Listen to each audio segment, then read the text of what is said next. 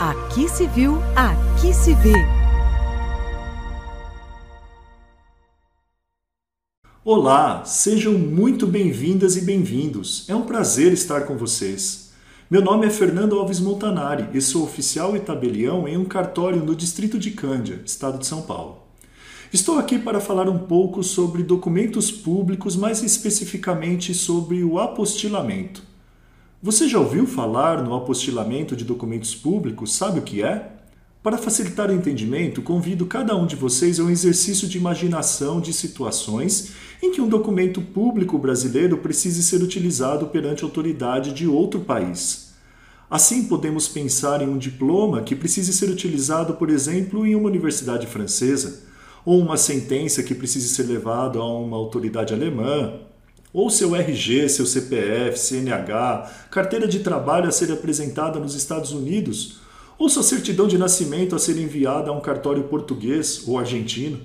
Se o documento que estamos falando será utilizado em um país que seja parte de um tratado internacional, chamado popularmente de Convenção da Apostila, você poderá se valer do apostilamento. O apostilamento é um procedimento realizado principalmente nos cartórios brasileiros que vai chegar ao mesmo resultado da legalização consular, ou seja, vai lhe garantir segurança jurídica para utilizar seu documento público perante autoridades estrangeiras, mas tudo feito em um só ato pelos cartórios brasileiros, com as diferenças principais de ser mais barato, ser mais rápido, ser mais acessível, porque você pode buscar em qualquer cartório habilitado perto de sua residência. E além de tudo é mais confiável, pois se o país onde vai usar o documento for um país parte do tratado que lhe falei, não poderá deixar de aceitar a apostila. E por falar nela, o que é a apostila? A apostila é a finalização de um procedimento, normalmente com a impressão em um papel em um tamanho próximo à metade de uma folha de sulfite, emitido com critérios de segurança, aquele mesmo tipo de papel onde sua certidão de nascimento está impressa. Ela apresenta campos específicos escritos em inglês, francês e português e que atestam a autoridade, ou cargo, ou selo, ou carimbo das pessoas que emitiram o seu documento público. Eu não sou adivinho, mas a essa altura você poderia estar pensando: Ok, Fernando, entendi o que é o apostilamento e que o cartório aqui do lado de casa é quem o emite e que apostila seu produto final. No entanto, quem precisa de mais papel nos dias de hoje? Tudo é digital, tudo é eletrônico e você vem com essa de mais papel para que eu guarde onde?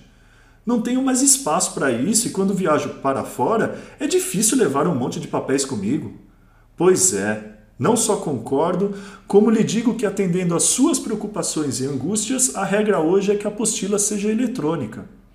Basta você enviar seu documento público sob a forma eletrônica ou pedir à tabeliã ou à registradora que o desmaterialize para essa forma e o procedimento do apostilamento chegará ao fim emitindo-lhe a mesma apostila, mas sob a forma eletrônica, que você poderá armazenar em uma mídia, no celular, no computador, na nuvem e enviá-la por e-mail, por exemplo, ou se aceitarem até por WhatsApp para qualquer pessoa que precise ou queira fora do país. Também será o oficial ou notário do cartório que lhe auxiliarão, informando caso seja necessária alguma atitude prévia antes do apostilamento.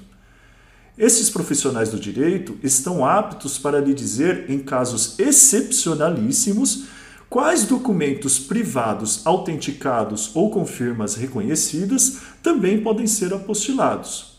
Já caminhando para o fim, importa que eu lhe fale que o Brasil, por óbvio, também é parte da Convenção da Apostila.